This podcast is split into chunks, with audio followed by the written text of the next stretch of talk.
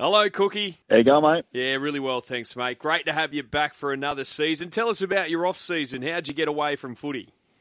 No, the off season was good. Thanks for Loz not picking me in the World Cup side, so I got the, the summer off.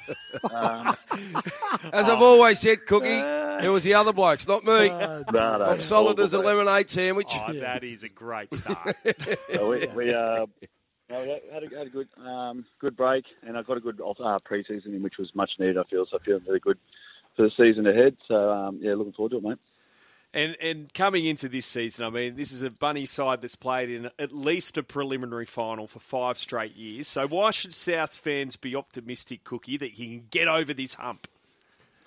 Mate, yeah, it is um, sort of pretty good what we've done the last five years, but obviously we're judged on uh, how many competitions we've win. Um, what I can say about this year's, um, you know, the boys are we're, we're in great shape, and we've got no changes to the side this year. No one's come into our squad, and I feel like um, the standard of training's been much higher. So, you know, that standard of training is only going to improve us as a team and going to make us a better team going to um, against a better team. So um, it's just about mindset, though. Once we get to the big stage and uh, we're in the finals, we've just got to make sure it counts. And um, you know, what we've been left behind in, in past years is probably just parts of the game where we might we might uh, lack for a little bit of 10 minutes, 15 minutes, and teams get some points on us. Uh, like in the last prelim, right before half time, that's when Penrith really got themselves back into it. So there's a little mindset sort stuff which we've been working on in the preseason, um, and that's all we can do, mate, is continue to try and get better and, and have another crack. Yeah, you've got a settled squad, Cookie, and that's one of the reasons why a lot of people are thinking that South Sydney can go to that next step. So compare, you know, training last off season, and in particular your your ball work sort of sessions, skill based sessions, and you know, with 12 months under a guy like Lachlan Ilias's uh, belt, how much improvement have you seen in a guy like him? Yeah, so with the, the squad settled and, like you said, a year under their belt, you know, last year, this time last year, or probably like before Christmas, um, for the last preseason, um, you know, we'd do a scrimmage NRL versus or the, the reserve grade side, and it'd be quite NRL dominant, um, and we wouldn't get too much out of where this year we feel like the, um, the reserve grade team's really putting up a fight and really been really competitive and making us all better players. Uh, for Lockie last year, I thought he had a great season for his first year, chucking that halfback to run the show, but um, this year in the in the offseason really noticed his his voice, more dominant voice on that on that side of the field, and uh, the ball much better, which is um, just shows how confident he's getting within himself and his ability. And we're just got to make sure we do the right job around him to allow him to do his part because we I don't think we've seen his his natural talent that he brings out in the game just yet. Uh, we've seen glimpses of it, but no doubt the more comfortable he gets, he's um he'll bring that out as well. Cookie, we're seeing a lot of guys missing round one due to injuries throughout pre-season. Has, has anything changed in regards to what you guys did uh, in the lead up to, to this first game with your pre-season? Like, it, it's unbelievable how many big fish are, are not available for selection. Yeah, it's, um, obviously Nicho Hynes been out this week. Uh, is a is a big one, uh, but no, I wouldn't say too much. But we do have some injuries ac- across the board um, as well, and that, I think that's just part of the game. But you know, early in, there's no. I think probably teams are looking at. There's no point trying to rush them back just for the early uh, one or two rounds um, and doing further damage. Where you can just hold them out for maybe a couple of weeks, and then that's going to be uh, you know better for the team in the long run. So I think it's just a the start of the season. Uh, few nerves whether to push players or not, and uh, it's probably right to hold them back a little bit. Uh, We talk about the Latrell every year, and, and I guess the one thing that was spoken about last year was uh, the improvement to his fitness and how good he did look when he come back from that hamstring injury where he went to the States. How's he travelling mentally, physically? And again, I, I think we've seen very clearly the importance of, of him being a part of your 17. Yeah, definitely, mate. It's very important of, of what we've got going on here. We're going to win a competition. We've got to have him on the field and fit and fire, and and uh, and that's what he's been. He's come back this year in, in the best shape I've seen uh, to start off the pre-season, uh, which is only good signs for us as a, as a team and for himself as well. And uh, mentally, you know, off the field, he's had a a couple of things go on, but the way he's handling himself away just shows his maturity and leadership around the group. So um, I'm pretty proud of where he's at at the moment. Cookie, tell us about the impact Sam Burgess, uh, uh, what he's had since returning amongst the coaching staff there.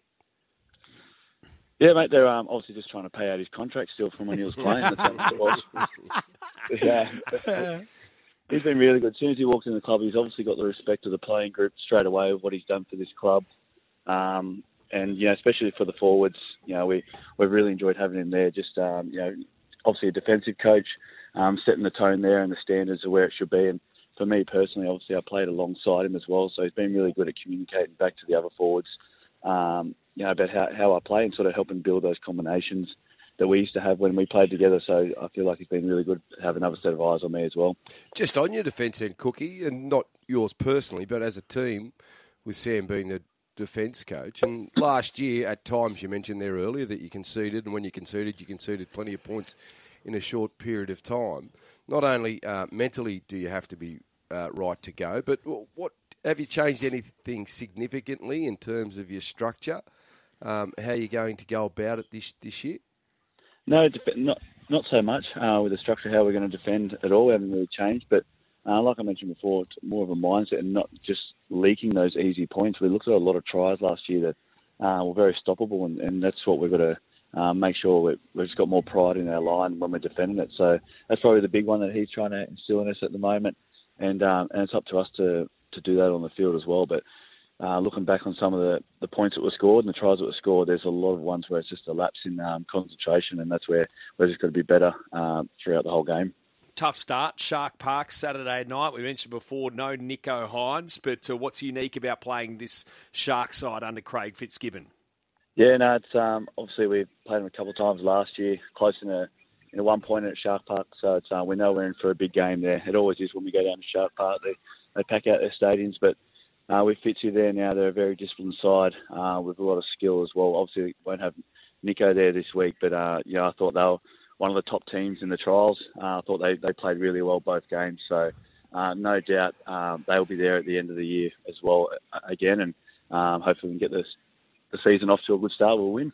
Uh, have you looked at many of the other teams, and do you see a team like the Cowboys were last year, Cookie, that possibly surprised everyone, or do you see it sort of being the same sort of teams that were there or thereabouts last year? I think a few of the eight will still be there, um, you know, up the top there. But I think uh, the Broncos will learn a lot from last year. Um, you know, when they went on a great run and then they just they sort of at the end of the season, you know, fell out of the eight. So I think they'll learn a lot from there. And I'm sure Reno will keep them keep them going and um, you know, make sure they're in the eight come, this, come the end of this year. So they've got a great side on paper. They just got to, and when they play they're good footy, they're, mm. they're very hard to beat. So I can see them well and truly in the eight this year. Here's your chance to make a hero of yourself. Uh, first cross of the year, Cookie. What's your tip? Don't get it wrong, Cookie. Uh, I've got Black Duke at Warwick Farm today. I think it's the eighth race.